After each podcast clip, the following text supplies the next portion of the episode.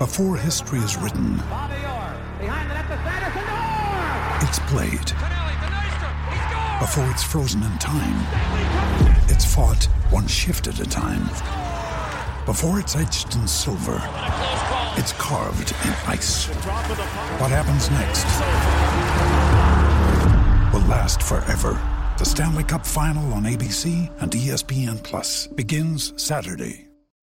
When you need mealtime inspiration, it's worth shopping Kroger, where you'll find over 30,000 mouthwatering choices that excite your inner foodie. And no matter what tasty choice you make, you'll enjoy our everyday low prices, plus extra ways to save, like digital coupons worth over $600 each week. You can also save up to $1 off per gallon at the pump with fuel points. More savings and more inspiring flavors make shopping Kroger worth it every time. Kroger, fresh for everyone. Fuel restrictions apply. Ryan Reynolds here from Mint Mobile. With the price of just about everything going up during inflation, we thought we'd bring our prices down. So to help us, we brought in a reverse auctioneer, which is apparently a thing. Mint Mobile unlimited premium wireless. Ready to get 30, 30, bit to get 30, bit to get 20, 20, 20, bit to get 20, 20, bit to get 15, 15, 15, 15 just 15 bucks a month. So, Give it a try at mintmobile.com slash switch. $45 upfront for three months plus taxes and fees. Promo rate for new customers for limited time. Unlimited more than 40 gigabytes per month. Slows. Full terms at mintmobile.com. Thanks for listening to Beyond the Ropes Boxing Podcast. Just before we begin this episode, I just want to take a moment to give a shout out to the sponsors for the podcast, which is Steroplast Healthcare Limited. Steroplast Healthcare Limited, setting the standards across the seven sectors. If you don't already know of them, get onto their website www.steroplast.co.uk to look at some of the great products that they do. We've got the boxing wraps, the Stereotape Zinc Oxide Tape. We've also got the Stereotape Premium and the Stereotape K. Now, we've got World Fight using this tape. We've got local fighters including Charlie Schofield, Ben Sheedy, Jimmy Kelly, Callum Cook. They're all using this tape at the moment, and Steroplast are getting around to all the boxing gyms, and you will be able to purchase these items from steroplast.co.uk. Uh, get over to that website, have a look, because the stereotape and the zinc oxide tape aren't the only things that they actually do. They do provide equipment for emergency rooms, for hospitals, uh, other sports. They produce items for vets. Uh, medical surgeries, GPs, first aid, defibrillators, things of that nature. So they're not just all about the stereotape and the boxing wraps. Get yourself over there and have a look. www.steroplast.co.uk.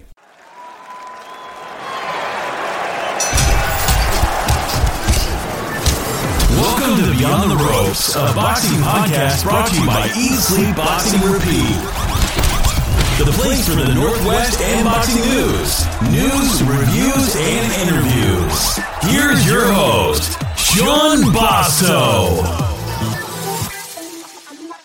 Welcome to episode number 24 of Beyond the Ropes Boxing Podcast. Sean Bastow, your host, as always, here. Uh, this week we've got a late replacement, a late substitute, as they say in the football world. Cahill Jennings couldn't make it this week. Uh, he's stuck in Ireland due to the beast from the east, uh, snowing everybody in over there in Dublin. So I've got a late, late and great replacement on this week. Uh, he, he writes for the BBC. Uh, he's done a lot of boxing journalism himself in the past. I'd like to introduce to the show this week Simon Mann. Simon, how's it going? Hello, yeah, I feel like the uh, the Nieky Holzken of the uh, of the podcast world. Late replacement, but I'm uh, I'm here and I'll uh, I'll try my best. I'll try not to be too underwhelming. well, um, before we get on any further with the show today, obviously this this week's been rocked by the sad tragedy of the passing of Scott Westgarth this week after his victory over the weekend. So I just wanted to take a, a moment really to, to, to recognise that that issue uh, and and probably touch on a little bit of, of some of the stuff that's happened in the aftermath of that and, and some of the um, the comments that have been put on social media, which I think has caused a lot of stir in the past couple of days and a lot of disrespect. But first and foremost, I, I did want to pay my respects. Um, I didn't know Scott personally. I never got the opportunity to meet him, but from everybody around uh, the Sheffield Boxing Club, you know, you could tell the, the type of guy that he was from the stories and the, the love that he had from friends and family. So I just want to obviously rest in peace, Scott. And um, I want to move on really, first of all, and, and touch on the issues after it. And I think it's well publicised now that Tyan Booth, you know, what what happened with that guy? What's happened to him? To him to, to go out and say something on Twitter and social media and disrespect a hell of a lot of people.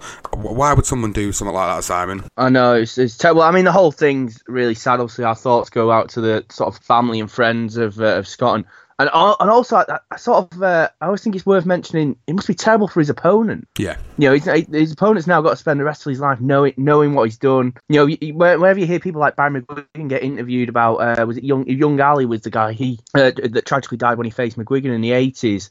And you know, McGuigan's still affected by that to this day, and you know, that's, that's something that will, will never go away. And it's, it's a terribly sad thing. Often, I think boxing is one of the sport we get, you get so, so easy to get so passionate about it, and you you want someone, you want your guy to win, and you know, you're sporting it, but you know, you get these moments of uh, of just remembering that actually the, the results are really unimportant, aren't they? And just sort of where your, your heart goes out to the, to the family of uh, that are left behind. I mean, sometimes with this guy who tweeted, you know, Twitter can be brilliant sometimes. You get the immediacy of it, but sometimes you think people need to be on a delay, don't they? Because it's just a stupid thing to have said, and you know it could really affect him.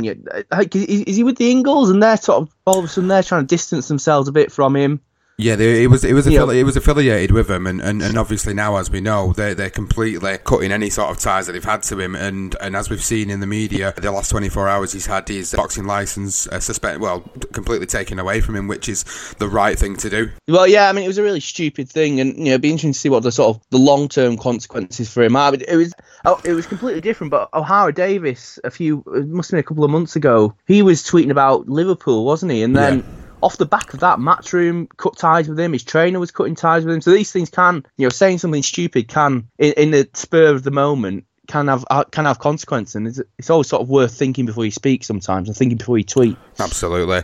I don't want to keep going too much with this particular subject of Ty Booth because I don't really want to give him any more airtime based on what, what he's yeah, actually done. So I want to move on and g- give people a bit of a, a, taster of what's on today's episode. So, uh, in the absence of Cahill, he has been a very busy boy this week and he has managed to pick up interviews with Jamie Cox, Johnny Nelson, and Tyrone McKenna, which we'll get on to you through the show. But first of all, I want to go back to the weekend that's just been that's just gone and talk about some of the fights. And you talked about uh, feeling like the uh, Nieky Holzken of the podcasting world. Let's talk about the Smith Holzken fight. I managed to catch it the day after and I'll watch the highlights, and I felt like it was a bit of an underwhelming performance from Callum but he could only do what was put in front of him at the time, with it being a late replacement. Uh, and now he comfortably moves over to the final against George Groves. But Simon, what did you make of the, the Smith Holzken fight? Yeah, so I didn't catch it, but by all accounts, it was a bit scrappy. It's a bit of a nightmare situation for Callum Smith, isn't it? You know, he's been preparing for ages for Brähmer. Brähmer, Brähmer has a track record of pulling out of fights, doesn't he? But he does, yeah. You know, he's done that. He's done that again. You know, he's about 100 years old. So I was amazed when Brähmer was in the competition. Actually, when when the when he was announced, I assumed it was someone else, and I was getting mixed up. And it was it turned out it was the same guy. He was he's been around forever. But yeah, for Callum Smith, he's got the win. He'll move on, and you know, in a few years' time, no one will ever remember this fight, and it, it won't sort of be held against him. You know, the Dutch kickboxer comes in at the last minute. There's not much you can do about that. For Smith, I think going forward, it'll be interesting. And, you know, I don't know what's going to happen with this final. Groves' injury is sort of rumbling on. I think uh, originally the Sauerlands were talking about they they get a replacement if Groves isn't ready for the final, but I think realistically you have to have the Groves Smith final even if it's delayed. I think it be it completely undermine the competition if you don't go with the, the with don't wait for Groves to be back from his injury.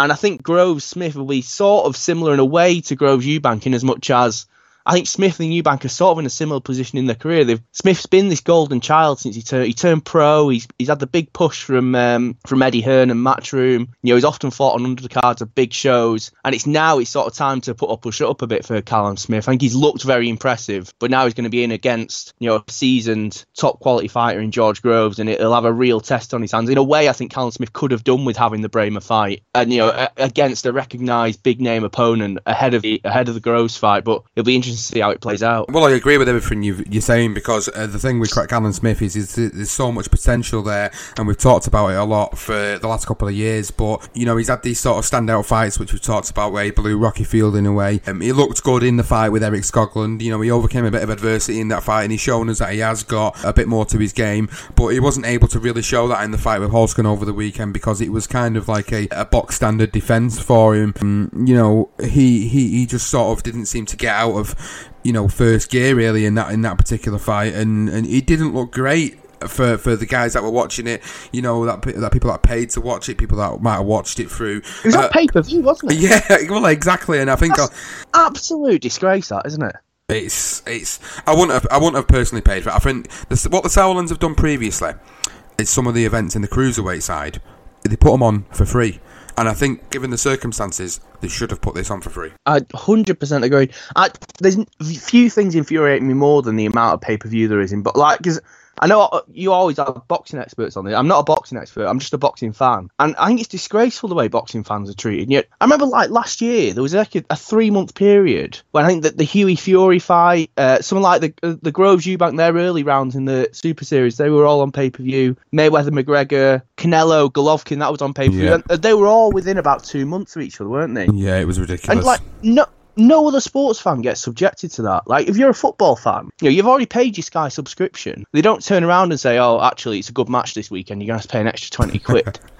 like no other sports fan gets treated like that. I think, it's, I think it's disgraceful the way boxing just takes you for granted. And you know, in my head, there should be two, maybe three pay per view events a year. You know, you, if you look at like last year, I think I'd accept Joshua Klitschko. You know, that's heavyweight world title, that should be pay. That's fair enough. That's pay per view. Canelo, Triple G, yeah, pay per view and sort of and may, maybe Mayweather McGregor, which had a sort of big novelty value to it. But other than that, there should not be that many pay per view events. There's too many. Uh, yeah. Frankly, there's too many of them, uh, and and that's what that's why you end up with a lot of the illegal streaming going on. To be honest with you, because people don't want to pay. Well, that's the thing, yeah. People don't want to pay that sort of money month in, month out. I was saying on one of the episodes in the past two weeks, actually, that I think at some point last year, I think earlier on in the year, I must have, I, I you know, I, I paid for it, but I, I must have paid about for three pay per views in the space of something like eight weeks, something stupid like that. I think it was earlier on in the year as well. It wasn't even the August sort of period, August September time that you was referring to there. It was earlier on in the year, and I just felt to myself, you know, I feel like I'm constantly paying out for pay per views every month here. But I want to, yeah. I want to well, watch, uh, I want to watch them. It's going to be pay per view in a few weeks' time, isn't it? Yeah, exactly. So uh, we, you know, and, you know, I mean, Hey, David Haye's not had a decent fight for about five years. It just sells, doesn't it? That's the thing. It sells, and people want to watch it, and people will pay to watch it, or they'll just go on Facebook and find a stream another way. There's always well, a way. Yeah. And there's always a way of doing it. But let's let's, let's sort of move on from the World Boxing Super Series uh, and look at some of the other fights that happened over the weekend. And and uh, one particular upset which stood out to me was Zelfa Barrett. He lost his unbeaten record against a very very game and tough man in Ronnie Clark. I, a lot of people wasn't expecting this to go the way it did. A lot of people were thinking this is going to be a routine fight for Zelfa and we're going to pick up the victory. But Ronnie Clark really came to fight in this one uh, and dropped Zelfa as well. Uh, I think it was in the sixth round. Um, so you know, obviously someone correct me if I'm wrong, but I think it was around about the sixth round he got dropped, and I was absolutely in shock when, when I was seeing this unfold. I, I didn't watch it live because I was out busy commentating myself on a show uh, in Bolton, but when I was watching stuff fly through on Twitter and I was seeing these things happen, I was like, wow, I really wasn't expecting this.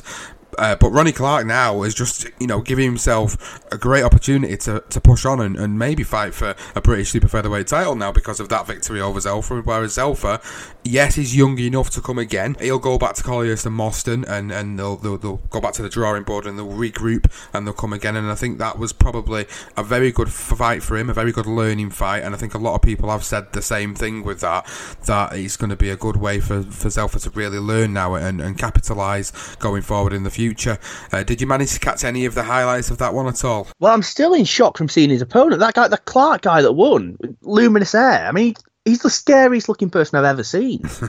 I'm, I can't cope with that. That sort of that sort of look would put me off. I'm, I'm very much. Uh, I, he'd had me beaten before it started. He'd have me. He had me beaten the moment he had that uh, leopard thong on in the win. I, I, mean, it was sad. Obviously, it's sad when a local, fight, you know, it's good to see Manchester fighters doing well, and you know, hopefully Barrett will be able to come again. Yeah. Uh, so, what do you? How do you think it'll play out? Do you think? Do you think it was just a one-off shock, or do you think uh, this other guy can be a real, real danger?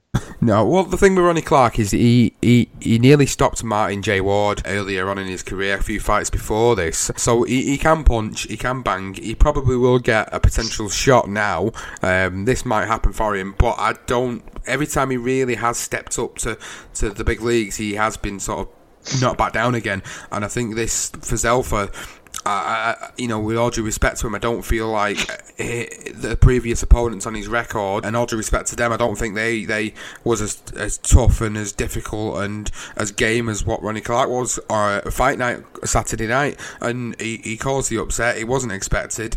Zelfa wasn't the same Zelfa that we've seen before. But again, you can only be as good as what your opponent is on the in the other side of the ring. But I feel for Zelfa. He was on the um, he was on that Frank Warren card, wasn't it? At the uh, York Hall. He was, yeah. With um, uh, we'll talk about that because uh, the whole sort of the whole sort of card was basically set up so that he had all these big young names out, didn't he? And they were all going to win just sort of set themselves up for, for bigger fights later on in the year. It's, it's, it's interesting how often when, when that happens, there's always someone that, that slips up. And annoyingly for us, it was the Manchester fighter that did. Yeah, well, I want to move down the card and look at the other fights that was on there as well, uh, because obviously, like you say, it was a big card. It was to get the young young guys out. Anthony Yarde picked up a victory over Tony Averlant. Daniel Dubois picked up his victory, and Nathan Gorman also picked up a victory as well. So we, you know, we've got the guys there that have all picked up victories, and I just want to touch on uh, Daniel Dubois versus Nathan Gorman, a potential future fight. We actually managed to get an exclusive interview with him, which is on the Eat Sleep Boxing Repeat website. If you want, if you guys listening want to catch that, you know it's a really great interview from Elliot Stott. But with this particular fight, there's there's a storm brewing between these two, and I think they both spoke about the desire to potentially fight each other in the future. With this type of fight, would you see it being let's throw him in at this stage now, or, or should we wait and wait till we see him get a title or not? Well, I heard uh, Ricky Hatton getting interviewed because he's uh, he trained Gorman and he, he was saying about waiting, and, and Frank Warren's talking about waiting. I'm always a fan of just sort of throwing him in there. You know, I, I don't really see any danger in, in in losing at this stage of the career. You know, just get him in, get him. What you don't want is things dragging on for ages. I love it when you get situations like Groves and DeGale. They fought early on in their career it didn't hold them back that much. You know, they both got on to win world. Uh, DeGale went on to win a world championship after it. You know, just get him in. The, the Okolie Chamberlain fight was a bit underwhelming in the end, but you know, get him in there. You might as well see it happen. What you don't want is situations where the fight just happens five years too late. You know, in hindsight, Frampton Quigg probably should have happened earlier on in their careers. That was that was a bit of an anticlimax when it did that. And you know, they, they ended up building it, but but by the by the stage it happened, Frampton was probably a bit better than Quigg. And you know, even if you go back in the old days, I know this isn't really a fair comparison, but something like Lennox Lewis, Mike Tyson, that happened five years too late. Because the longer you wait, the more the more bigger they become, the more contracts they'll enter into. Promoting, you know, at the moment they're with the same promoter, they're on the same channel. It's so easy to make the fight happen. You know, just get them in there and see what happens. And I don't see any danger. You know, if someone loses, then so what? They'll be able to build again, come again quite quickly. Is there a danger? What do you think? Well, is there a danger that they could end up having a, a Okolie Chamberlain match, which in fairness to Chamberlain now, uh, you know, it, I didn't really slate him in the podcast a couple of weeks ago, but I did. I was disappointed with his performance. However, looking at social media in the past week, I believe that he he had some sort of break or fracture in in, in one of his knees, which occurred in the fight. They believe, which could have been the reason why his performance was so underwhelming and why the fight didn't go as people wanted it to go. But with this particular fight, Dubois and Gorman, is is there a danger that it could turn out to be a similar letdown? Because you remember that Eddie Hearn put a and Chamberlain at the top of the bill, and because there was a little bit of needle between them in the lead up to the fight, it, it made it sell. It made it sell well, and people bought into it. And, and personally, I bought into it, and I thought, yeah, this is this is going to be a good fight. There's a bit of needle between them here. But Dubois and Gorman, obviously, they're two heavy hitters you know, they're both really, really making waves in the British heavyweight division at the moment. Is there a danger that if we put them in too soon, that we could see another underwhelming fight? Yeah, I mean potentially. I think you'd have to put it on sort of a, on a good card, wouldn't you? I mean, if you have that amongst some other good fights, you know, say that's the chief support of a Billy Joe Saunders shot, then even if it's a disappointing fight, then you're not you can't complain too much, can you? But I think that's the risk you got. I'd rather it happened and, and was underwhelming than, than didn't happen at all. I thought Dubois' fight was, was interesting. It's sort of the uh, it's the first time I've seen him where you know the other guy was a game opponent, wasn't he? Yeah. He was able to hang around for a few rounds, a few rounds, made Dubois think, and you know, I feel like Dubois is the guy that they really want. He's the he's the golden child that they really want to build, isn't he? And it's sort of going to be very interesting to see going forward what Dubois is like when he sort of moves beyond that level where at the moment they're just putting him in with people to knock out, isn't he? He's sort of fighting these guys, you know, game journeymen and whatever. But you know, he's obviously a level above that. But what's what's he going to be like? The mo, you know, I remember David Price was knocking these sort of guys out five years ago. people thought he was going to be the next big thing, but eventually you have to put him in with someone that'll throw a punch back, and that's when you when you really find out about these people.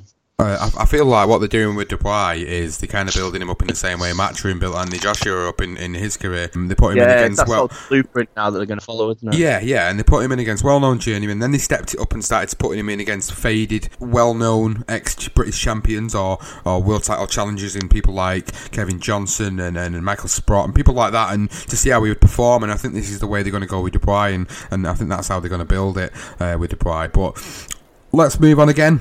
Uh, there's lots of other stuff to cover. Sunday was Oh Sunday. well, I just thought finally on that on the Oh, go on. Saturday thing. Uh, Matt, uh, Anthony Yarde, you know, it was good to see him out again. The trouble with Yarde for me is it's going to be one of those classic boxing shooting itself in the foot moments, isn't it? Because what I'd like to see with Yarde is him in with. Uh, what's the guy? Uh, I've forgotten the name now. Uh, Hosea, not Hosea, well, Hosea Burton. Frank Uh, Buglioni. he's the guy that beat uh, Buglioni, exactly. They're the sort of fights I'd love to see happen, but you, I've got a horrible feeling that they're going to be scuppered by being with different promoters and stuff. It was interesting that um, Burton was he was first on on that uh, next gen card. I'm sure I'm probably preempting what you want to talk about next year, but you know he's the, he was a guy that was uh, really on the way up 18 months ago when he had when he took that Buglioni fight. He probably went in as favourite. All of a sudden, he's now fighting first on a next gen card. You know, he, his career's really stalled over the last 18 months, but. I'd love to see Yarde in with these sort of people, but I'm, I'm not sure it's going to happen. What, how do you think it'll play out? I think the the issue you've got, and it's something I've touched on uh, in the previous episode of the podcast. I think it could, have been last week's episode actually. That uh, the pros- the problem we've got is promoters not wanting to work together, and Eddie Hearn and Frank Warren are not going to work together anytime soon in reality, and that's the problem we've got here. And until they do, all we're going to see is them both going down different routes until it gets to a point where either one of them moves to the same promotional company and the fight gets made, or they just never fight and we never see it. And that's one of the pers- that's the issue. One of the issues I have with boxing in general is is the the lack of willingness to work together with, with the big promoters because they're competing against each other. They don't want to actually work together and put the, uh, this type of a big fight on. I think, like you said about Hosea Burton, we're kind of talking about the next gen, gen show, which was what I was going to move on to. So Hosea Burton was first on the next gen show. Hey, I'm a professional like that, mate. Smooth links, that's what I do. That's what I'm bringing to the table. I don't have any boxing knowledge, but I can segue. That's what I can do. You've got. I've got to give you credit. You've got a little bit of boxing knowledge. To be fair, Hosea Burton. Then, like you said, you feel like he's stalled a little bit in the past eighteen months. I agree. Since the fight with Buglioni, we've not really seen him. Uh, I would say in a meaningful fight, and and that's my issue at the moment. Is is where are they where are they taking him? Because they're getting him out. Yes, he's active and he- he's fighting. He had a tough fight on uh, Sunday night. To be fair, he, you know, at, at points he looked. Um, how, Good opponent, wasn't it? yeah, he, he looked well. If you look at the opponent's record, the opponent had only only fought seven times before he fought Buglioni. Uh, oh, eight times, sorry, and it, it was a four-three-one record. So he wasn't really anybody you would have expected to cause the problems that he did, and I felt like he did cause Hosea Burton some problems on the night. And you know, when he when he walked away, I felt when he walked away with the win, I felt mm, he's won it, but I don't think he's looked massively impressive in this fight. I don't think his opponents are going to be looking and thinking, hmm, you know, is this right? Is this type of fight I want? Is it really going to sell? Is it really going to make the money I want it to make me to, to put my sort of record on the line, so to speak? So yeah, I don't think he did him any justice uh, on on Sunday night, but he got out, he got the victory. Um, I'd like to see him in with Buglioni again or Anthony Yarde, and I know he wants them fights, so we're just going to have to wait to see what happens. I tell you what, Yeah, I mean, the trouble is that I think Buglioni's lined up to fight, uh, is it Callum Johnson? The He other is. Gallagher fighter, Yeah, isn't he? He is. So I mean, like, Burton's basically left in the waiting game, isn't he? He's going to have to see what the sort of fallout from that is. And, it, and you know, if it ends up, if Johnson ends up winning, then Buglioni, then Hosea Burton and, and Gallagher's have, have got a real issue about whether or not they're going to fight each other, aren't they? But I think Buglioni will come through. I think the rematch is an obvious fight to, to make at some stage, and, and I- I think it'd be a bit of a thriller if it, if it happens. But yeah, I'd love to see them all in together. Yeah, it'd be good that. Um, but let me let me talk about another fight on that card. I don't know if you you, you caught it on Sunday night. Jordan Gill and Jason Cunningham. What a fight that was! Yeah, I wasn't expecting much, but it was a real tear, up, wasn't it? And then, yeah, the the uh, Caldwell guy came through in the end, but it was uh, yeah, it was a good fight, wasn't it? It was a really good fight, and at the time, I think a lot of people just expected Jordan Gill to go in there and comfortably, comfortably win the fight and not make it into the tear up that it was. Because at the time, going into the fight, Jordan Gill was 18 and 0. Jason Cunningham was 23 with four losses on his record. So he obviously he, he had stepped up previously and lost fights, whereas Jordan Gill was obviously coming in as the as the one that was sort of the favourite to go forward, and he, he just turned into a magnificent fight, especially in the latter half of the fight. It was Jordan Gill that sort of seemed to control it for the first half. Second half of the fight, it just turned into an absolute war, and it was a fantastic fight, especially for people watching it at home on Sky. Yeah, yeah, I, I, I really enjoyed it, and uh, yeah, and it was, and, you know, you don't really expect much from those next gen shows on a Sunday evening, but that was a, you know, was, good entertainment for a Sunday night. It was, and uh, Eddie Hearn said it. I think in one of the uh, one of the, the, the pre-fight interviews, um, he was talking about you know boxing on a Sunday night, and I, w- I was there. I was literally sat feet away from him when he was saying this. So he was talking about the fact that you know it was great to put a show on on Sunday night in boxing, and he was right. And I, I'd be interested to see how many views it got through Sky and and other sources uh, because I think you know what what else is on the telly on a Sunday night these days as and uh, as sports fans we Well, want it's, that or, Da- it's that or dancing on ice, isn't it? So well there you go it's either Dancing on Ice or a next gen show I know what I would prefer to watch I mean, you know, th- don't get me wrong. I'm a big fan of Phil Schofield. I don't want to have a bad word said about him, but yeah, it's all about boxing. It? Interesting location. I thought. Have they used? Uh, I've never seen boxing at that uh, Victoria Warehouse before. It's it's usually used for smaller hall shows. I've been there. I think two or three times to watch some of the Northwest promotional companies, uh, VIP boxing promotions. I've had a couple of shows on there. They did the UK versus Africa show on there uh, back in November, where which, funnily enough, one of the fighters that we're going to talk about next was on that show. Joe Murray against Lewis Ritson. That was a shock. Yeah. Well, I mean, I was. Uh, I suppose Ritson's favourite going in, wasn't he? But I thought. It, I thought it'd be a lot tougher. I thought Joe Murray had a real chance in that, but it was all over and around, wasn't it? Well, this is what the shock was for me. I wasn't shocked at the result being a Ritson win. I was just shocked in the the way he won. He a lot of things that that have happened in boxing, you know, you hear about fights and you hear about uh, pe- people for taking fights at short notice. Joe Murray took this fight from my, from what I believe on, on a four week notice. He always wanted a British title fight. He'd been screaming for it for months, and he got the opportunity, but he'd only got four weeks' notice for it. So when he came out in the first round and he came out sort of guns blazing, I thought this is not the right tactic to be coming out with. And as soon as he came out with it, I thought he's, he's, he can't go toe to toe with Ritson because Ritson's proved already in his career that he can bang. And that body shot that he got him with, I, like I said, I could hear it from where I was sat. It was it was thudding, and I thought how how he's going to get up from this, I do not know. But you know what? He got up. To his credit, he got up, and Ritson just continued and finished the fight, uh, and it was over within a round. And Joe Murray's dreams of being a British title and taking the British title back to Manchester uh, were over in a flash, really. And Lewis Ritson, Yeah, just- he looked. uh, Murray looked so despondent after the fight. You could tell he was just heartbroken at, at, at what had happened, and you don't really. I can't really see where he's going to go from here. And it's a real tough one for, for Joe Murray to take, isn't it? I, well, I've said it before now. I think what's going to happen personally is that he's going to retire because I can't see Joe Murray wanting to go back down to, to below this level because he's always believed himself to be at this level. So I can't see why he'd want to go back down. The only reason he, he might stay in boxing now is is to, to support himself and support his family. I think that'd be the only reason. But I don't know whether he'll just retire now and that, that'll be the end of it for Joe. But again, it was his it was his opportunity. He, he couldn't get the victory here on this night. So what else is what else can he do now? He's he's, he's failed in an attempt before. I, I honestly couldn't. He's see in the him. Who Needs Him club, isn't he now? Yeah, well, this is it. I can't see, I can't see where he can go from here. To be fair, but Lewis Ritson, on the other hand, oh, there's a world of possibilities for Lewis Ritson at the moment. Well, yeah, I mean, he's come out of nowhere, hasn't he? I remember I saw he was on the undercard of Crolla Burns, wasn't he, last He was. year? Uh, we both went to, and that was the first time I'd ever seen him. And you know, he, you know, he, he looks all of a sudden he looks like a star in the making, doesn't he? He's, he's from the northeast, isn't he? And because Josh Kelly's from Newcastle as well, and you suddenly think, oh, maybe I'll start putting shows on there. There's so many domestic matches that you can start looking at, isn't he? You know, Scott Cardle was there at the Yeah. on the night, and you know that looking at maybe making that. Masha Dodd's around. You know, this it, it, it's pretty tasty at that weight division, isn't it? And that's before you start looking at people like Crolla, Burns. Is that is that Josh Taylor's weight division as well? Uh, oh, I think he moved. Did he move up to light welterweight or super lightweight?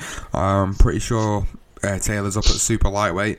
Um, But yeah, regardless, I mean, it's it's pretty exciting times for for Ritson, and obviously, you know, it only lasted a round. He didn't take much punishment, so he, he must be ready to come out. He'll be able to fight again pretty soon. You'd think get him out again in, in big big domestic fight. It's going to be a big year, I think, for uh, for Ritson. And by by this time next year, at the moment, you very much he's a fighter very much on the rise, isn't he? I think it'll be interesting to see. This time next year, we'll know whereabouts his level is because I think he'll be in big domestic fights, and will he be able to see people off and move on to European world level, or is is he going to be a, a sort of just a domestic fighter. But what do you expect? Uh, for Ritson, I expect him to go on to face Cardle next. I expect a good fight with Cardle. I think he beats Cardle, and then I would love to see him in against Masher Dodd, uh, providing Masher Dodd beats Tommy Coyle on the Amir Khan Lo Greco undercard in April.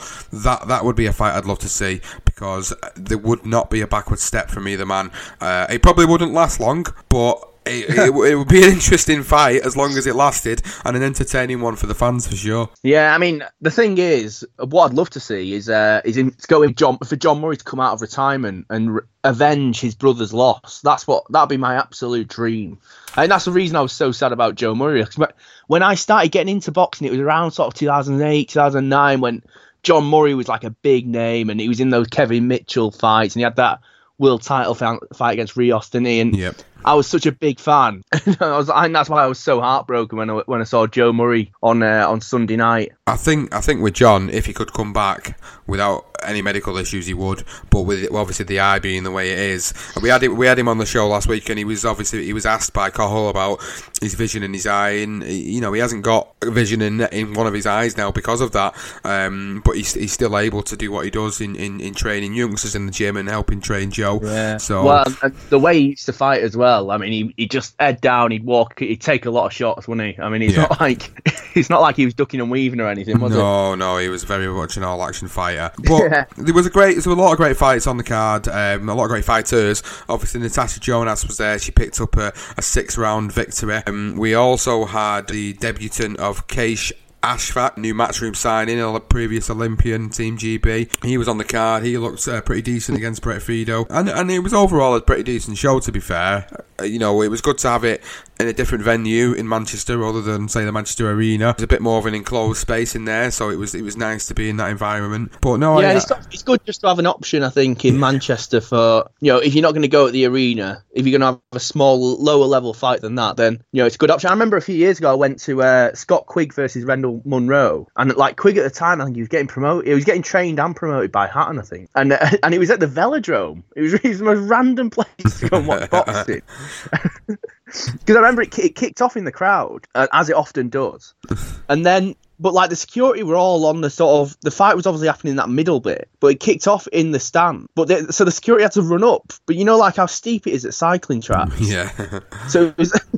it was like sort of the last round of gladiators because they'd, they'd, sort of try and run up the track to climb over, but then they'd, they'd fall just slow and sort of slide back down again. It was, uh, oh, I, I love it. And, and, then the fight ended up getting called off in like the first round because there was a clash of heads. So the, the most exciting part about my night was watching the security guards try and clamber up track cycling venues. Yeah.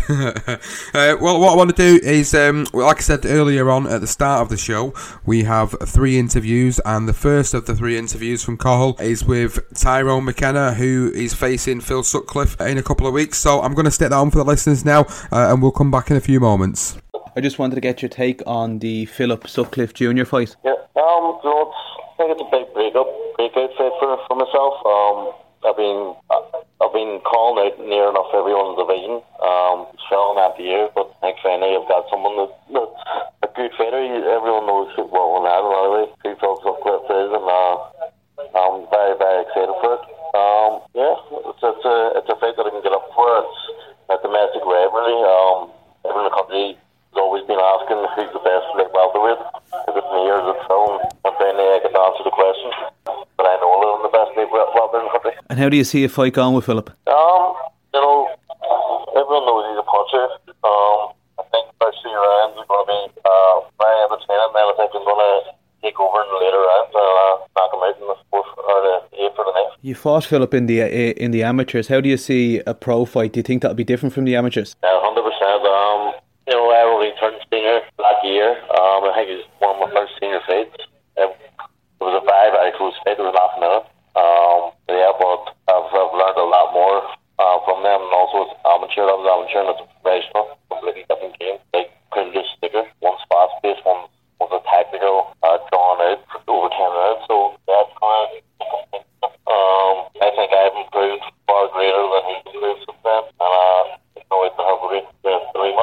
and you don't seem to like each other. Is there genuine bad blood there? Yeah, well, he thinks he's the best, best in the country, and I think I am. So both have to prove each other wrong. I mean, he says things that that, that I haven't liked in the past in the interviews, and I say stuff that he hasn't liked. So yeah, um, I think there's a, a, a bitterness going into this fight. and I think there's a, a big rivalry going into this fight. There's a lot on the line. There's a lot of pride on the line. Um, so I know he'll be giving it everything in his camp, and I'll be giving it in my in my camp to prove each other wrong. That, that we're in fact the best. We love it. And what do you think a, a win over over Philip would do for do for you this year?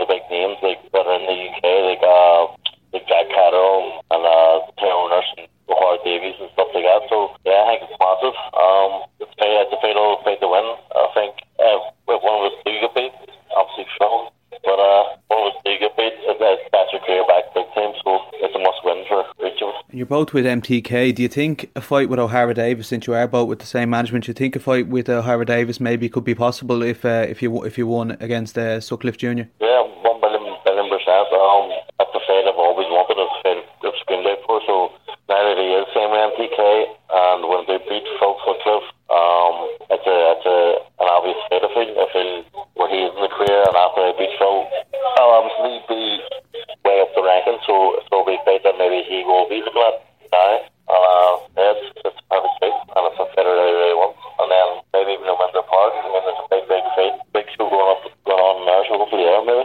I just wanted to wanted to get your view on uh, how excited you are to uh, to fight on such a big card on uh, Carl Frampton's card. Yeah, I mean, yeah, the last few years, last three or four years, I've been going these these cards with Carl Frampton fighting and being part of like the, the fans and the crowd, and, and it's an amazing atmosphere. Um, there's nothing like it really in Belfast. Uh, the Belfast fan base is, is insane, and to be on one of these cards, I'm very very excited. I know the place is going to be packed. I know it's going to be packed early because the whole undercards.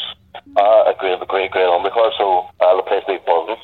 Um, it's probably one of the biggest fights of cards had in Belfast. So I'm excited to see how how packed it is, how lively, and all and all the the crowds will, will come out and uh, support support us massively. And how do you see uh, uh, Frampton's fight going with Donaire? Yeah, well, people have been putting a bit of doubts about card problems, saying maybe he's past it and maybe he's this and that. But I believe the the better fighter that uh, card problems fights, the better fighter he is on the night. And uh, I think people are saying, oh, it's a, it's a, it's a tough fight, but it's something he needs to feel. Um, and I think he is knocking me. I think he'll outbox him for the first, first, you know, his first six rounds maybe, and then at the end maybe start, start hurting him and uh, knock him out. And do you think if you could beat um, Sutcliffe Junior maybe with another fight, would you like to be challenging for the British title at some point this year? Yeah, well, I mean, British Hill, I don't know about British Hill, but if, if say with like say Jack Catterall or, or Tyrone Nurse or, or whoever turns up, then yeah, of course I want to take it. I don't, I don't mind about the titles, I'm just all about fighting. I'll fight whoever my management want me to fight, and for whatever belt, um, as long as I keep on winning, um, I'm happy enough.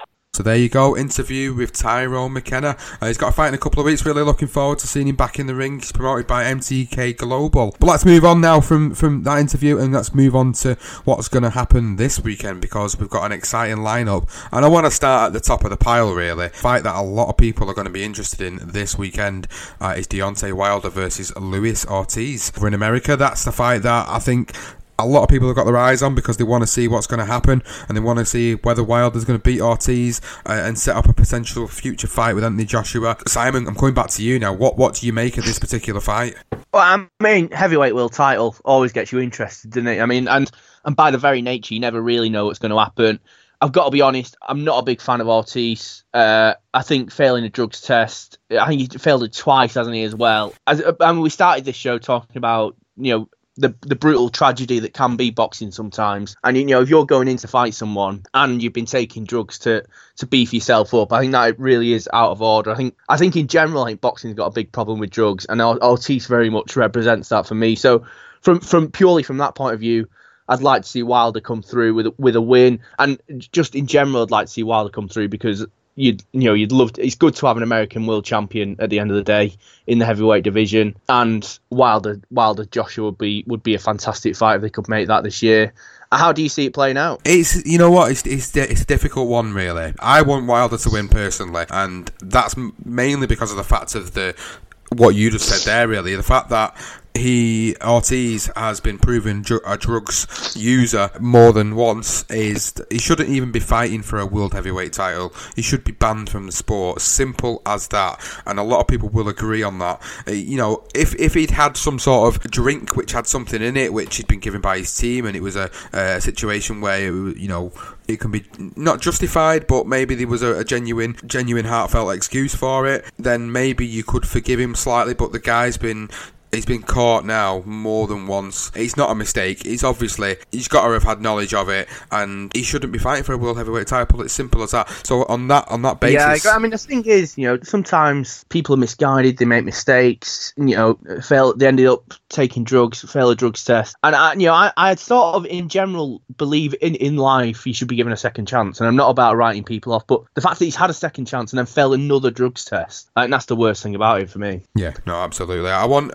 I want Wilder to win. I want him to set up this fight, potential fight with Anthony Joshua. So I'll be will I will be watching. I want to see I want to see what the outcome is. But Ortiz, to his credit, is looking in phenomenal shape, and I don't think we've ever seen the best of him. To be honest with you, he's not been impressive in the last couple of fights I've watched him in. So whether he comes and turns and, and does something different, or whether we'll end up seeing a crazy knockout like we're seeing with Wilder and Stiverne, that'll be also quite good to see. I think he'll be getting his just desserts there, Ortiz, if that happens. But you can never predict it, like you say. So let's see what happens uh, come Saturday night. I want to I want to also sort of touch now back over here, back in Britain. There's a good card on on Saturday night. Uh, there's quite a few fights on, and it's being headlined by Kell Brook and Sergey Rabchenko. Kell Brook now moving up to the super welterweight division. It's about time he moved up, isn't it? Uh, yeah, uh, long overdue. When he was, um, I forget, I forget the name of the whatever weight division he was world champion in for a few years, and there was there was a period of time before the Golovkin fight where he kept having these mandatory challenges, and you know it wasn't really it was no one's it wasn't Eddie Hearn's fault or or Matchroom's fault, but these mandatories would always just be rubbish. Remember me fighting an Australian once who was useless, and you, you felt like, yeah, he should just move up. Big test for him, you know, off two defeats as well, and two bad defeats. You know, the the Golovkin fight, he had the, that eye socket issue, comes back. Errol Spence Jr. looked a class apart as well and then it was the other eye socket, wasn't it? So yeah. I feel like there's a lot of pressure on this for uh, for Kell Brook. He could have taken a much easier fight and just tried to build towards an Amir Khan fight later on in the year, and and that's sort of effectively what Khan's done with his opponent. You know, he's gone for an easier opponent, and knowing that losing would put him in a real a real issue, he's gone in with this Rabchenko guy. He beat Ryan Rhodes a few years ago, so I mean, I mean, you know, I'm expecting him to be pretty good, and you know, it's big pressure I think on Kell Brook because if he loses, it'll be an absolute disaster for him. I don't, I really don't know what to do if he lost. I don't think he'd be able to go anywhere. To be honest with you, where, where would he go from there? He, he certainly well, his negotiating want... position with Khan would be busted, wouldn't it? Yeah, I d- don't think Khan'd want to want to do that fight. I think at the moment it's very much looking like that that fight's you know they're trying to make it happen. I think Kell Brook could you know he's proven he can come back down to the welterweight division from going up two weights to to, to fight Golovkin. Um, but it's just really dependent on how the, the careers both play out. I mean, if if Brook wins this fight, it sets up uh, you know a potential future fight with Khan. But it's whether he can make that welterweight limit again. You know the reason they were sort of talking about moving up in the first place was that they were saying he was struggling to make the weight. So uh, is a fight going to happen? But Khan, to be fair to Khan, he could probably move up to to, to super to super welterweight or light middleweight and we could see that fight happen. Uh, but at the moment, I think Brook, he needs this victory at the weekend. If he doesn't get this victory, I think. But often when you know people backs against the wall, that's when they bring out the best. Yeah, you know, Kell Brook must know that this is a must-win fight for him. So I mean, you know, I do expect he'll be at his best for this because you know, it is now or never. Uh, it's not now or never, in which he has. A, that sounds like he's not achieved stuff in the past. He's, you know, he's been a world champion. Yeah, he's been one of Britain's best fighters for the last five, five, ten years, maybe. But you know, yeah, it is. For, in terms of the future of his career, you feel like it's must win, and he can't really afford any setbacks this weekend. And be uh, it'll be interesting to see how he copes with that. Yeah, absolutely. Well, I, I want to see what happens. I want to see whether there's been any improvements made, but I also want to see whether he's he's, he's orbital bones hold up because that's been an issue in the past two fights, and that's what led him to sort of call an end to the last fight, which you know a lot of people were saying, oh well, he kind of quit, and the the whole quit debate came out about it. But again, do you do you you know if if he doesn't win this fight, where does he go? Exactly, yeah. So it's uh, it's an interesting one, isn't it? And, uh, and you know, good luck to him. I, always want the British fighters to win, so yeah, be good to see uh, good to see how it plays out. Yeah, well, it's a good, it's a decent card. We've got some good fights on it. I'm looking forward to seeing Dave Allen, uh, who seems to have really rededicated himself to boxing, and he's got himself into great shape now, and he's looking to uh, go for the Commonwealth title in a rematch with Lenroy Thomas. So that that's one particular fight. We had Dave on a couple of weeks ago on the podcast, and he was talking about how he's rededicated himself to boxing. He's took it seriously. Uh, he feels like this is his time. You know, he's only a young guy, he's still only like 25 as well. What do you think uh, uh of Dave Allen's chances of, of making something within the heavyweight division? Uh, yeah, well, I mean, in terms of this fight, I think it's definitely winnable. I remember watching the first fight last year. Uh, you know, this Lenroy Thomas guy, he, you know, he's a big lad, but I don't think he's he's not unbeatable, is he? I think Allen Allen could take him. I hope he does. He's an interesting character and sort of good luck to him going forward. I think he'll be a sort of British Commonwealth level fighter. I don't think I don't foresee him going any further than that. I think that's his level. But I think he could put him in a good performance on Saturday.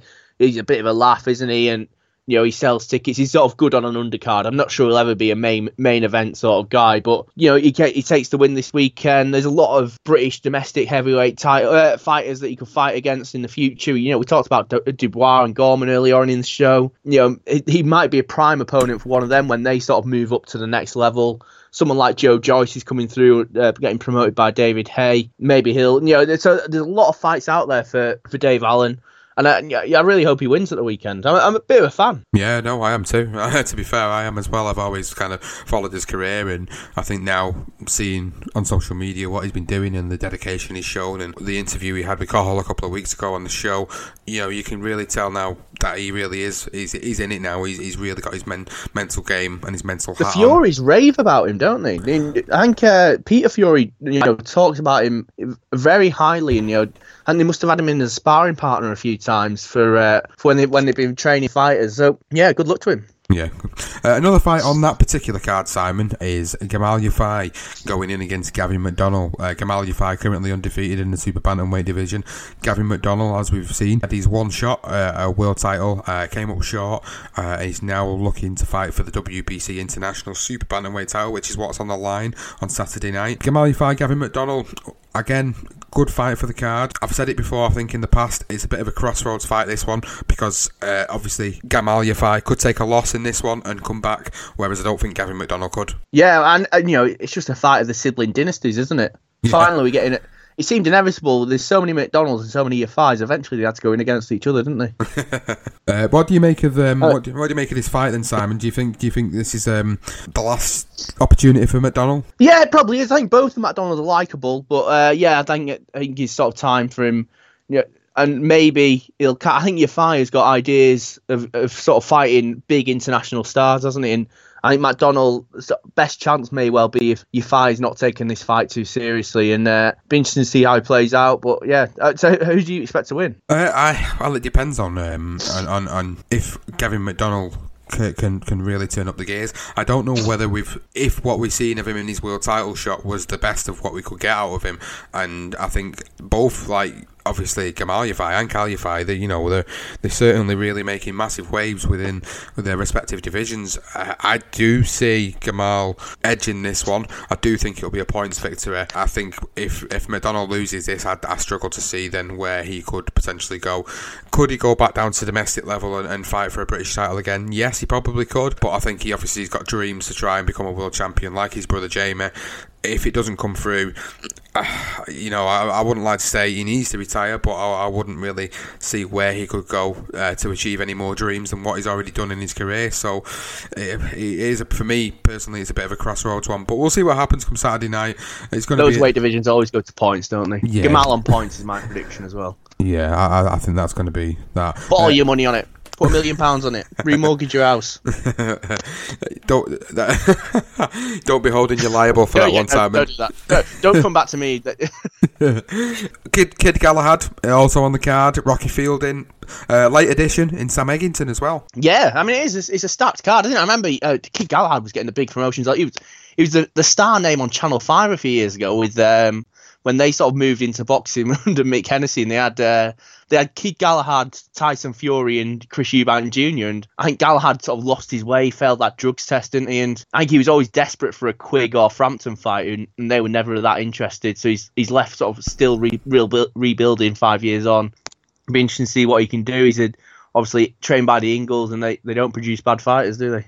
No, he's still undefeated as well. I think a lot of people forget that he is still an undefeated featherweight. He's twenty three and zero, so he's still craving that big shot. And I think, um, I think he, you know, given what he's done since he's come back to boxing, I think he, he just needs to keep pushing himself. Needs to get good opponents in. Needs to start stepping it up because I think there's only going to be so so many opportunities for a fighter that they can get. But there's an interesting subject that I want to talk to you about later about opportunities and how many fight, how many opportunities certain fighters have got. Because there's a new a new story that's broke today, funnily enough, as we're recording. So I'll touch on that later. But um, yeah, that particular card, a decent card. Uh, you move up the border and you go to Scotland and you see Josh Taylor fighting for the WBC Sil- Silver Super Lightweight title. He's fighting a late replacement in Winston Campos and currently holding a record of 33 with five draws. Josh Taylor expects to win that one. Uh, Josh Taylor, Simon, what do you make of him so far in his career? Uh, big fan, big fan. I think he could he could really go on to be a bit of a superstar, Josh Taylor. You know the way he uh, he was so he was, just comprehensively beat up Ohara Davies didn't he, last year, and I think the McGuigans are really pushing him as well. He's sort of the along with Groves, he's sort of their star guy. Barry McGuigan's birthday today, incidentally, as, as we're recording this. Hey, funnily enough, there you go. But uh, yeah, I think uh, I think jo- I expect Josh Taylor to win. I think he'll go on to, to bigger, bigger and better things. I think I think really what he would love is a fight against Burns, but I, I don't think that'll happen. I think Ricky Burns will uh, will avoid him. And uh, but yeah, I think Josh Taylor could be a star for for years to come. Well, I've I've been impressed with him so far, to be fair, and, and, and obviously I'll try and catch the fight. if I don't catch it on the night, I will try and catch it the following day. I do want to see his progression because he does look like one that could really, really progress very far in that particular division, and I don't think it'll be long before he's knocking on the door of the big stars of the division. You know, he, he could end up fighting Jack Catterall in the future for the British title uh, that way. So there's a, there's a lot of opportunities for Josh out there. But the, obviously that show is also there as well uh, on Saturday night at the SSE. Uh, so it's another good show. It's it's a really busy weekend yet again for boxing. Over in Ireland, they've got the last man standing tournament over in uh, is it Belfast or Dublin? I can't remember, but it's uh, essentially like a prize fighter tournament over in Ireland, and um, we've got a Bolton's Jack Cullen going over, which I wasn't aware of until Saturday night that he's actually entered the tournament the last minute. I always like them. I always like them tournaments, and they've got this one over in Ireland on Saturday night, which is going to be great. But I don't know if there's any coverage of it anywhere, so I'll be a bit gutted if I can't get to see any of it. Um, but let, let's touching on that subject a little bit there, Simon. What do you think about the recently announced Ultimate Boxer tournament? Uh, which one is that? I'm getting confused with them now. Which one is that? The one that's going to be like Prize Fighter? Or is that a different one? yes, no, no, that's the one. That's uh, it's the it's similar format. All done in a night. Yes, I used to really like Prize Fighter. Yes, I'll be interested to see how it goes. Uh, I think the thing with Prize Fighter was they used to like throw in like the odd rogue like big name, didn't they? Like suddenly, like someone like G Witters would turn up, or or Audley Harrison, so, and I I used to really like that. So it'd be interesting to see if they if they if these new newer form, formats second time around, if they also are able to attract sort of a, a sort of a big name from the past to uh, to turn up. So I think that can be key. But uh, yeah, I really enjoy him. I think it, it's you know it's good exposure for the fighters that are involved, and you can just get you know he can sort of build stars. People from nowhere can get. When Audley Harrison won uh, off the back of winning prize fighter, Audley Harrison got that world title shot against David Haye, didn't he? And I remember, uh, remember was it Gary Buckland won one one? I think he beat Gary Yeah. Sykes, and when, Yeah, when he did, Sykes yeah. was sort of very much on the rise, and that that suddenly catapulted him to British level. So you know it can be a real catapult to, to people's careers, and also I think there's not really much risk for the boxer in as much as if someone loses on one of them, I don't think anyone's really holds it against them. I think it's sort of it, it's just sort of put down as a bit of a novelty loss. You know what can you do with that sort of situation? Whereas if you win, it can be real fill up to your career. So yeah, I'm a big fan. Glad to see it. Yeah.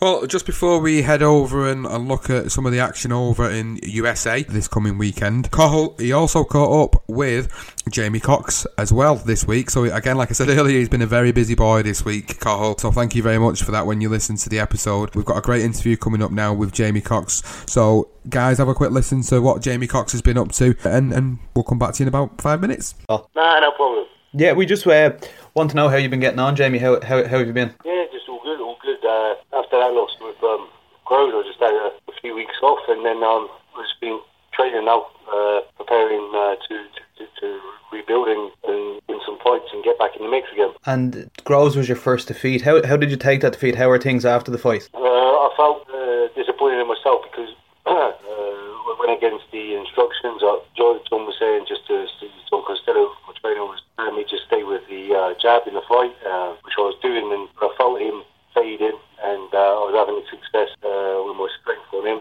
and um, uh, and I could feel him deteriorating a little bit, and uh, I went early. I, I should have stayed, stayed boxing him for the for the next couple of rounds, uh, and uh, definitely George give me a shot, and. Uh, when you make, you know, when you, when you time it wrong or make, make mistakes, you know, you get punished. And he called me a good boy shot. And for someone who's been in the World Boxing Super Series, uh, what do you think it's done for boxing? Do you think this kind of format is something that we uh, we should see in the future and something that has benefited boxing? Uh, most definitely, I think it's the better. I think it's uh, a great platform for. Uh, for, for, for uh, world level fighters that don't uh, who avoid each other, it, it makes the big fights happen, uh, as we've seen in the uh, cruiserweight title, uh, the cruiserweight uh, uh, lineup. I think uh, at the end of this year, when the when the finals in Jeddah, they'll be the fight world champion. So uh, they, they you know they have all the belts, and um, yeah, see, I think it's a great and it's very very exciting. And I think the production. Yeah, I was going to ask you, what do you make of the kind of production side of it? The kind of more um, almost kind of Champions League kind of way of doing things. Uh, do you think that kind of thing could be um, could be brought into other sides of boxing? Maybe the kind of production side with the lights and the kind of stuff and the glamour. Do you think that's something that uh, we're going to see more more of? Yeah, yeah, yeah definitely. But I think it's most probably more. Uh, makes makes the World Boxing Super Series what it is. Uh, makes it individual for itself, and I think it's uh, very good.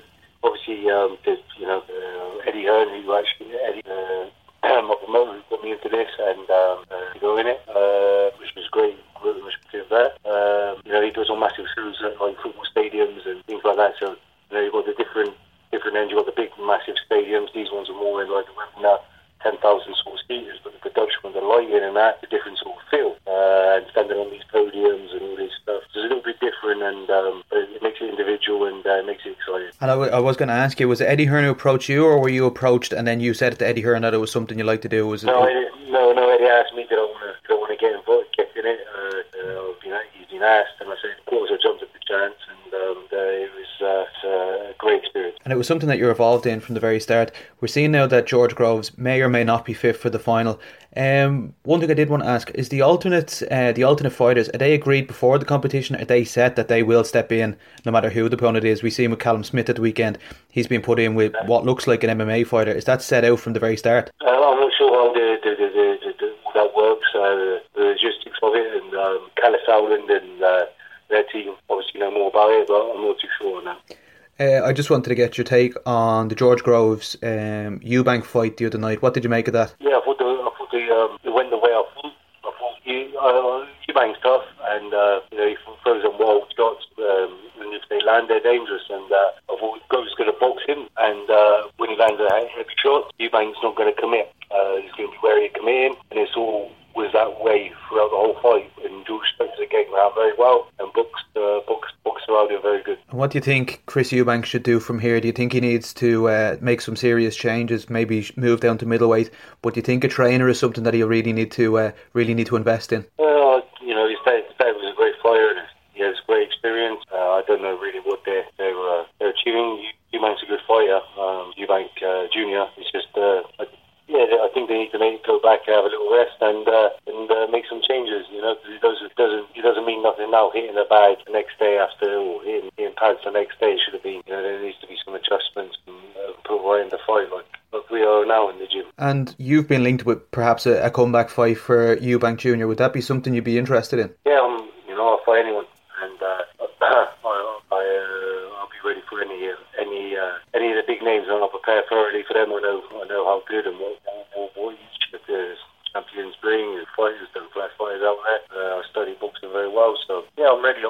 fight. So I, I look forward to that. That's that's welcome in the boxing game. And if Eubank was willing to move or was going to move down to middleweight, would you move down just for just for that fight? Uh, no, I'd have to be catchweight because middleweight's a bit hard for me to make. I wouldn't be able to make middleweight easy. Uh, but a catchweight, yes, most certainly. I, I was going to ask you. So you're you're planning on staying at super middleweight? That's where you're gonna that's where you're gonna campaign that yeah, from now yeah, on. yeah, for sure, for sure. And one thing I did want to uh, I did want to touch on with you, um, Jamie. Uh, if Groves can't make the final, do you believe that Eubank should get the chance to step in and perhaps maybe fight Callum Smith should he get through his uh, semi final on Saturday? Uh, ethical, I, think it, it would be ethical for that to happen, but I don't know how, how, how the system works in the World Boxing Super Series, uh, so I don't really have no comment on that. I can't really comment too much on that. And you have we've seen uh, in interviews recently Eddie Hearn says that um, he's interested in making the uh, a fight between yourself and John Ryder. Is that a is that a fight that you've been in talks with uh, in, with Eddie with? Uh, I think I think yeah, I think I think there's talks of it now, and uh, I'm just prepared for anyone. I'm ready. I'll be I'll be ready for any of them. I'm ready to make a statement uh, coming back uh, after that loss, and uh, if it's John Ryder, uh, then so be it. And uh, I'm ready for any of them. And how active would you like to be this year, Jamie, at, at, super middleweight? Uh, as as after joining um, Matchroom Boxing, would you like to be out as much as you can on the big shows? The the Ryder fight looks like it could be on the May fifth Haye Bellew card. Yeah, yeah, four times a year, five times a year. That, that would be nice. Yeah. And do you think maybe picking up a few wins that you could maybe get a, another chance at George Groves? Yes, yes. If he if he if he uh, if he uh, continues to box at super middleweight, then um, yeah, I'd love a I'd love a second chance. And this is if Callum Smith gets through his final and George Groves is fit enough. Who do you think will come out the winner of the um, the super middleweight uh, World Boxing Super Series? I, I think George Groves will win the competition. Okay, Jamie, I really appreciate you taking out the time to answer the questions. I'm glad uh, I could ask you those few, and uh, I really appreciate you taking the call. Ah, no problem. Anytime, just anytime you want to call me, uh, that's my number. Yeah, I really appreciate it. I'll keep in touch. Thanks, Jamie. No worries. Take care. Cheers, Pat. There you go, interview with Jamie Cox. It's good to hear from him. Good to hear what he's been up to, obviously since the defeat to George Groves. Moving on, like I said before, we've got the show as over in America this weekend, as well as Deontay Wilder and Ortiz. We've also got two World Light Heavyweight Championship fights. We've got Sergey Kovalev coming back in the ring, going for the WBO Light Heavyweight title. It's a good good chance for him to get another title. And obviously, Andre Ward's retired or seemingly retired, sending out cryptic messages on Instagram, of course, but. It's good for Kovalev because he's potentially going to pick up another world title this weekend. What do you make of? Yeah, I think Sergey Andre Kovalev? Ward's retired in that. Uh, Ward's retired in that way. Mayweather used to retire all the time, didn't he? Yeah, Yeah. But yeah, yeah, Kovalev, good to see him back. I think he's quality fighter, pound for pound. You know, right up there. Uh, I thought he acquitted himself well in those Andre Ward fights. I think he'll win again this weekend. The only trouble I think for Kovalev is after that Ward fight, you sort of think, who else is he going to fight? I sort of feel like he's just going to clean up the division now. I'm not sure there's really anyone out there who could compete with him. So I think he's going to be uh, he'll be on a, a long winning streak. But I'm not sure there's going to be any. You know, to, to have a massive fight, you need to have two. And I think he's so far out there on his own that uh, that that could almost work against him for being too good. Well, on the same card, we've got the WBA World Light Heavyweight title fight between Dimitri Bivol and Sullivan Barrera. Uh, Sullivan Barrera obviously being the, the title holder, I believe, at the moment. Um, I could be wrong on that one. I'll have to double check my facts on that. But it's another good World Light Heavyweight title fight on the same card. So effectively, it's like a um, it's like a semi final, isn't it, between uh, these two? And then whoever wins out of Kovalev um, and Mikhalkin will fight the winner of Bivol and Barrera. And, you know, we could potentially see a unification fight for WBO and WBA titles. Which is what you always want, like an unofficial world, uh, world boxing series, isn't it? That's it. Uh, this is it. This is what we love about World Boxing Super Series. It gives us the best fights. Hopefully, we'll see that type of fight happen. But as you said about Kovalev, it's good to see him back. I'd like to see him in against the winner of Bivol and obviously Barrera. Don't think Andre Ward, if he comes back, will be going back to light heavyweight. He's talking about cruiserweight. He's even talking about heavyweight as well, which is uh, an interesting one, which I talked about it last week on the podcast as well. And we've heard Tony Bellew come out this week and say he'd fight him. But we've also heard Tony Bellew come out this week and say he'd fight Tyson Fury as well. Well, you know, uh, uh, after after Bellew got the the better of him really in in the uh, in the Rocky film, didn't he? Because Bellew had the big fight and Andre Ward was left. So it'd be I, I think it'd be a nicer build up if they made it into another Rocky film. But Yeah. we'll see. if Michael B. Jordan's up for it. Yeah, absolutely. hopefully, hopefully Bellew won't knock him out again like he did last time in the filming. so no, it's another good weekend uh, for boxing again this weekend. And if if there's anything that I've missed off, uh, I apologise. There's so much, there's so much to cover, and obviously with this bad weather that we've been having, it's been um, a very last minute replacement today. So we're, we're, we're recording it really on a on a whim, so to speak. So I think we've done all right, to be fair, considering. But it's it's been obviously enjoyable as always. But I always go to sort of the back end of the show, and I always look at talking about some of the subjects that have been going on this week. And one of them that I touched on a little bit earlier is someone that has been floating around social media today. George Groves vacated the IBO title after he won it against Chris Eubank Jr. The sanctioning body are already talking about putting a potential fight on between Chris Eubank Jr. and Paul Smith.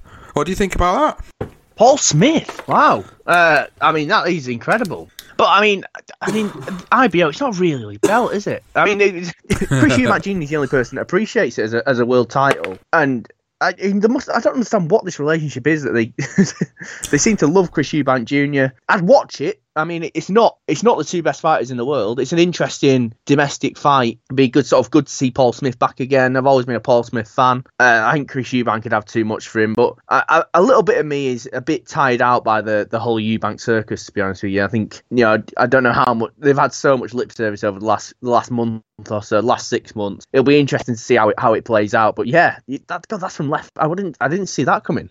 Yeah, well, it's not been confirmed officially, but I when was Paul Smith's last fight?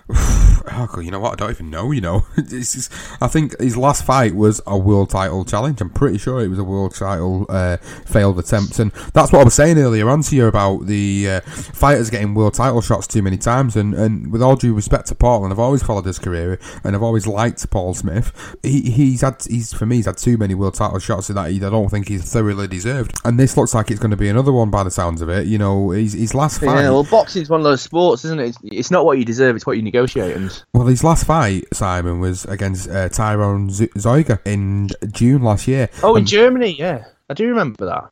that was his last fight, and, and obviously I wasn't expecting him, but he hasn't officially retired, so this this is obviously something that could happen.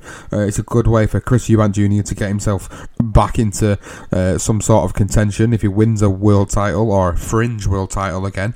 Uh, for Paul Smith Jr., it's probably just going to be another great payday for him. I can't honestly believe he, he really is in it to try and win this world title really. It's a, it's a fringe world title. He's you know he's fought he's fought some of the best, hasn't he? Really, he's fought Andre Ward, he's fought Arthur Abraham twice. You know he's been in with the likes of James DeGale and George Groves earlier on in his career. So he's been in with world champions uh, or people that became world champions later on. So for him to be going back in again at his age and looking for uh, a world title at 35.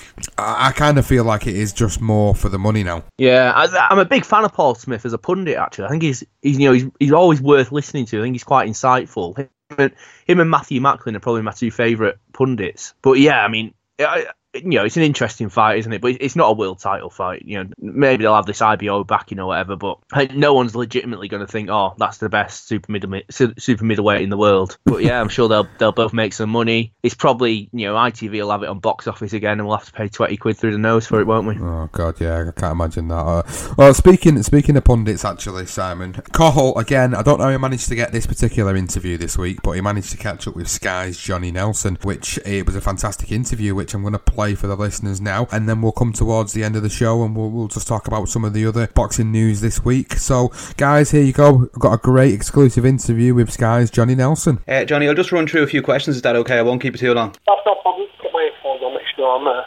Uh, that's all right. Let's into it. Yeah, I just wanted to get your take on uh, the George Groves uh, Chris Eubank Jr. fight the other night and what you made of it. Uh, I think before the fight, I said the fight was for George Groves to lose. When I said that, what I meant was uh, George Groves is a, a more of a light heavyweight coming down to middleweight, whereas, whereas uh, Chris was a, a middleweight trying to box a, at light heavyweight. Uh, Chris, Billy Joe Saunders showed the blueprint to beat it, Chris, which was the boxing, use boxing ability, jab, movement, various angles. Uh, but Chris has also shown how he beats you, which is pressure, puts you under pressure. If he can talk you into this kind of fight, he's got you. And so that's why the whole point of me saying this was for George to lose. Because on paper, George Groves shouldn't lose this fight. They should have lost that battle on paper. But the, the, the big question was, what did George Gordon left? Is he able to, to is he fit enough to keep off the onslaught of uh, Eubank Junior? Uh, is, is he disciplined enough to stick to his game plan? Because you look at the fight that he's lost, it's when he's deviating from the game plan. Uh, now, quite clearly, I, this is just a personal opinion, I think we've seen the best of George Groves. So what we see now is you George Groves uh, is, is uh, not as good as what he was. Good enough to be world champion it's going to be enough to be the top of the hill. And this comes with experience, it comes with uh, things that George has been through. For George to say, you know what, I've learned from my experience, so what I, what I will now look for in what I was capable of doing uh, uh, when I was younger, I have the experience to know how to navigate around mistakes, you know, and, and, and fix a lot of things. So that's why George, that's how George won the fight. He used experience, he used discipline, he used his boxing ability that he had, and it was enough to beat a, a, a Junior. He actually looked Eubank made him look a lot better, uh, made him look, actually, show, let us see how, how good uh, George was. And he made it easy for him to do that because Junior, uh, because Junior, all they did was try and rush him, didn't try and uh, change change tactics, tried to talk him into a fight. You know, before the fight, his father was saying, my son doesn't need a trainer. Now, between you and I, well, not between you and I, bullshit. Every fighter needs a trainer. Even the best fighter in the world, I think Muhammad Ali, needed a trainer. So every fighter needs a trainer. Uh, so I don't know if it was PR, his arrogance, his, his whatever. But my whole point is, um, uh, you do need a trainer. David Beckham won't be David Beckham without Alex Ferguson. Prince Mohammed wouldn't be Prince Mohammed without, without Brendan Ingle. The, the list can go on. So uh, my point is, there's some serious things that Chris Jr. has to address. Now, people are quick to blame his father, blame Ronnie Davies, or whatever. To me, as a fighter, you blame yourself. You know, so regardless of what we think his father's involvement, regardless of what we think Chris is and isn't, is and isn't doing uh, uh, when it comes to his trainer's tactics, the book stops with Chris Jr. because he's the one that stood there when the bell goes. He's the one that makes the decision if a fight is hurt.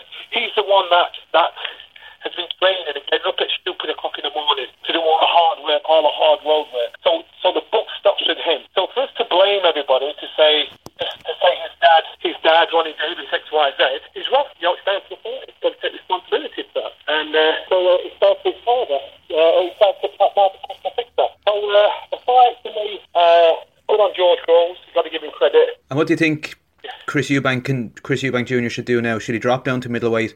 Do you think any trainer in, in, in Britain is going to take him on? Yeah, he should stay at middleweight. Um, he should stay at middleweight. Uh, and, and, and be honest with you, that this is really I'm a middleweight. I'm nothing else. You know, I'm not. I'm not nothing boost. I'm middleweight. Middleweight. Um, um, uh, and middleweight can play, can play and realistically make a difference. But not just do that alone. He's also got. To, uh, uh, he's also got to. He's also got. He's also got to look and think what I've got to change because nothing's changed from when he lost to Billy Joe Saunders. He's, uh, he's comprehensively lost to uh, that. He comprehensively lost to uh, uh, to Billy Joe. He comprehensively lost to to to, to Grove. He comprehensively lost to, to Grove. So he's got to. Um, He's got to now address it. Now, if he's arrogant enough to think, well, I don't need a trainer, what I'll do is I'll just, I'll just intensify what I'm doing even more, the same thing's going to happen all over again. So he's got to learn valuable lessons from what happened. And if he does that, then, then there'll be adjustments. Otherwise, the next time he comes up against a boxer, the exact same thing's going to happen. Somebody that can box, that's fit, that's disciplined, with experience, will will will, will totally out, outdo him. Now, I think Nazar's comments afterwards, they were a little bit harsh. I think he threw Junior under the bus a bit. Uh, it wasn't fair for him to say Junior should back in. Uh, I don't agree with that. But I do think Junior needs to address what he's doing and why he's doing what he's doing. And your your former division, the, the cruiserweight division, what do you make of the, the World Boxing Super Series? And what do you think? It, oh. do you think it's a good thing for the cruiserweight division, maybe to shine a light oh on God, some of the yeah, fighters that are in it's it? brilliant. It's brilliant. I actually, you know, the best of the best are now involved in this. And out of the whole tournament, that is the one that caught my eye. I'll go to the, I'm going to go to the final in Saudi Arabia, uh, and I think it's, it's, it's been done right. The cruiserweights have always, unfortunately, never been in a position where they've had dancing apart from Evander Holyfield and everything was too easy for them. Now you've got these cruiserweights there that are, are good fighters, tough fighters, and uh, and, and Alexander Usyk, I believe, will move on to heavyweight and uh, eventually be a heavyweight champion. And do you think perhaps um, we've seen reports of Usyk maybe getting in with Bellew? Do you think that's going to happen, or do you think that May fifth, David Haye and Tony Bellew will that be Tony's last fight, win or lose? Uh, I think Tony is a businessman. He's not a fool. Uh, so Tony, Tony, I think Tony go where the big fights are. You know, and that, that's smart move. You can't, you can't disrespect him for that uh, and, and salvate that about Tony. So I don't think that will happen realistically. Uh, uh, and don't outweigh the risk. So uh, I don't think that will happen. Uh, but uh, I, I just can't see it happening. I can't see uh, any Brits fighting Usyk because it's too dangerous, it's too good, and, and the world's not good enough, and, and, and the British fighters aren't good enough. And how do you see the fight between uh, Tony Bellew and David Haye? Do you think that uh, do you think David Haye's body will hold up? Do you think that uh, we're going to see a, a different performance on the night from both? Uh, I, I hope Joe, David Haye's uh, body holds up, and and and David Haye.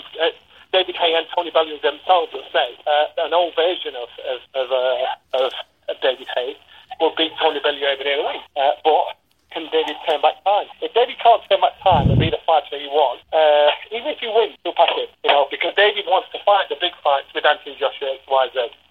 So if he, if he, if he doesn't win, he'll pack it. If he doesn't box through it, he'll pack it. So, so there's a lot at stake for David. Do you genuinely believe he'll pack it in, or do you think he'll carry on if the money was good enough, maybe to No, I genuinely believe he'll pack in.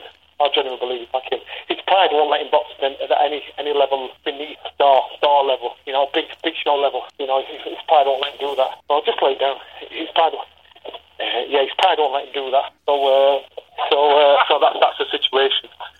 The heavyweight division is really buzzing at the moment. We see uh, Joshua taking on Parker, and we see Ortiz taking on Wilder. Uh, how do you see those two fights going? And do you think if they both come through those fights, that we will get the big, huge fight Wilder and um, Joshua this summer? Yeah, yeah, I do. I think it's a great shout for Wilder. I think I think it's a great shout for Wilder. I think this is Wilder's defining fight. I think uh, he's fighting a fight that nobody wanted to box, and I rate Wilder for doing this. Uh, Parker, again, you know, they've got the best.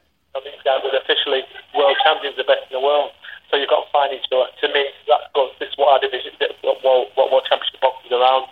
I do believe Parker, I do believe uh, the winners will fight each other. And we'll eventually have a unified champion. It's only the politics of our game that'll kill it.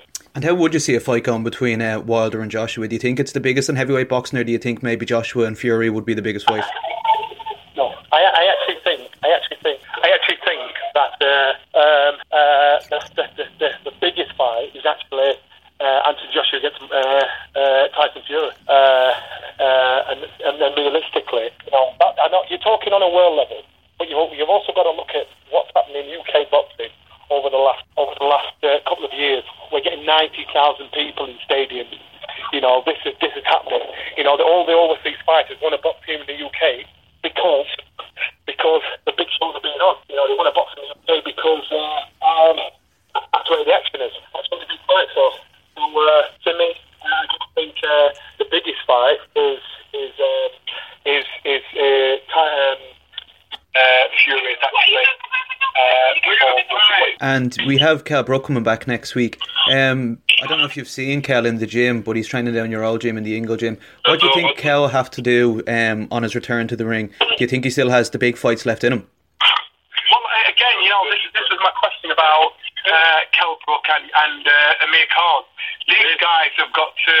Well, they've been. They've had a, a topsy turvy last two years. So it's not until we see them get back in the ring then we can determine whether or not they're still world contenders. Uh, that's the same for Amir Khan. That's the same for Kell Brook. So we'll see what Kell's like uh, at light middleweight. I expect him to have a new lease of life now. He step, now he steps up and he's got the extra, extra weight. He's pounds to play with. But we've got to wait until after Saturday night, and it'll tell us. It'll tell us where he is, what his desire is, what his skill is, what what, what he can achieve. And as you said, we have Amir Khan coming back. Do you think that Matchroom might want to keep them apart? It does, would it would it make sense for the two of them to fight? Because it doesn't really give much for the, the person coming off no, of defeat. No, I, I think everybody got excited about Matchroom signing uh, signing uh, uh, Amir Khan because it's such a more realistic chance of, Khan and fighting. Know, and, and, and, but we can't get giddy and gassed about the idea of it happening because this might only happen if Amir Khan wants. it. That's the only reason why this might happen. So let's get these guys go, go on their own path to what they're doing themselves. And if they do that, then if it happens, it happens. But we've got to try and be smart to think, let's not be giddy about this because this fight should have happened a year ago, two years ago, you know, and, and there's still no horizon. They coming out next Y Z. So we just got to wait. That's what I was for. One fight, one fighter that we've seen uh, make huge improvements recently, Billy Joe Saunders. Why do you think moving to the Ingle gym has been has uh, benefited him so much? Funny you should say that. I was with Billy, Joe the other day and he, we had this conversation. And he said because he now loves boxing again. He's found a gym that gets it. That get you know, you get some people that have got a, a special kind of crazy, and that's what the Ingle gym's full of. Full of a special kind of crazy fighters that are so unorthodox.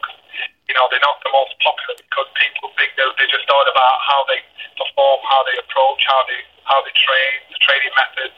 But if you get it, you get it. You'll always get it. And now Billy Joe is fighting like the fighter people expected to be three or four years ago, and he loves the game. He loves the man. You go in that gym, you would not know a champion, who's a challenger, who's a, a, a novice, who's, who's a, an experienced fighter. He's a level that everybody learns. You know, it's not just about physical training; it's about mental training. and, and might people reading this might think, you know, you're going a bit deep, but listen, I was brought up on that gym. I know what the gym can achieve, what it can do to people if they're willing to listen. And Billy Joe is clearly willing to listen, and, and the results pay off. And one fighter fight next week that I did want to touch on was Dave Allen. Um, do you think next week could be his last chance, maybe on a big uh, Sky card? Without a doubt, without a doubt. Dave Allen, you know, Matchroom have a soft spot for Dave Allen, which I can understand. He's a nice guy, so so they're hoping he, he pulls it off so they can, but he won't because he's a, he's a, he's a character. That's what this fight game needs. So I do honestly believe he's last chance because why? How else can he get him on the mix to, uh, to get big fights again if he can pull this off? Okay, just one more, Johnny, and then I'll let you go. Um, I was just wondering if Tyson Fury does sign with Frank Warren and Josh will be with Eddie Hearn. Do you think that fight is harder to make, or do you think that the promoter should be able Oh, to yeah. come together? Without a doubt, without a doubt, it's harder to make. Without a doubt, it'd be harder to make. And so it'd be down, it won't be down to the fighters. It'd be down to the uh, the, the promoters, the politics of our game, and it won't be down to the fighters uh, why the fight doesn't happen. And that's the only downside to it. But Tyson's not an idiot. He might have some clause in his contract to say, you know, this fight happens on my terms um, in regards to Frank Warren. Uh, but he, without a doubt, I do believe it's harder to happen. But it's not an impossible task. Listen, Johnny, I really appreciate you taking the time out to uh, to answer the few questions and to take the call. I really appreciate it. No problem, brother. No problem. God bless. Take care. Cheers, Tommy. Thanks. There you go. Call there, managing to catch up with Sky's Johnny Nelson. Great exclusive interview for us there on Beyond the Ropes Boxing Podcast. Really, really happy to have got that this week. But let's move on. We're coming towards the head of the show. Let's talk about you know boxing in general this week and, and what's been going on. We've talked about this uh, announcement uh, with the IBO title potentially being on the line. Uh, obviously, we've had the sad news and, and passing of Scott Westgarth this week.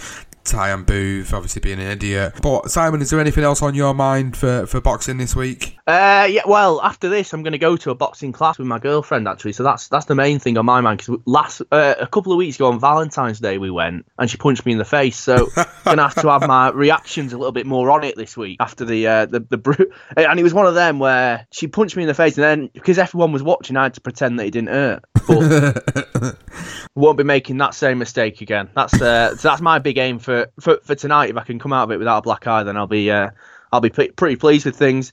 And then I don't really know if I'll be able to follow that because I'm going on a stag do this weekend, so I don't know if I'll be uh, be able to follow the boxing. So I think it might be early next week. I'll be just trying to catch up with the boxing again. Yeah, and I think I think most of the stuff that we've, we've kind of covered on the show today has been a lot of the uh, the controversial stuff and sad stuff that we've had this week.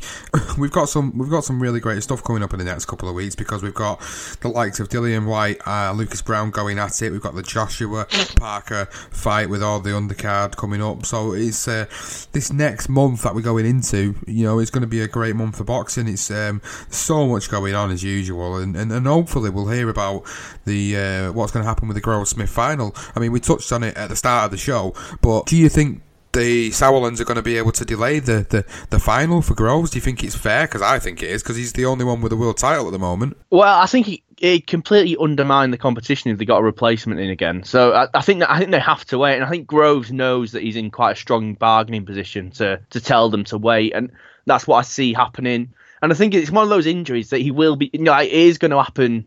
The, like by this summer, isn't it? It's not like he's out for a year or something, and then you go, "Oh, yeah, th- we need to look at other things." And you know, this was always going to happen. You know, they, they had t- two competitions in two weight divisions where they wanted to get three different rounds of competition done inside eight months.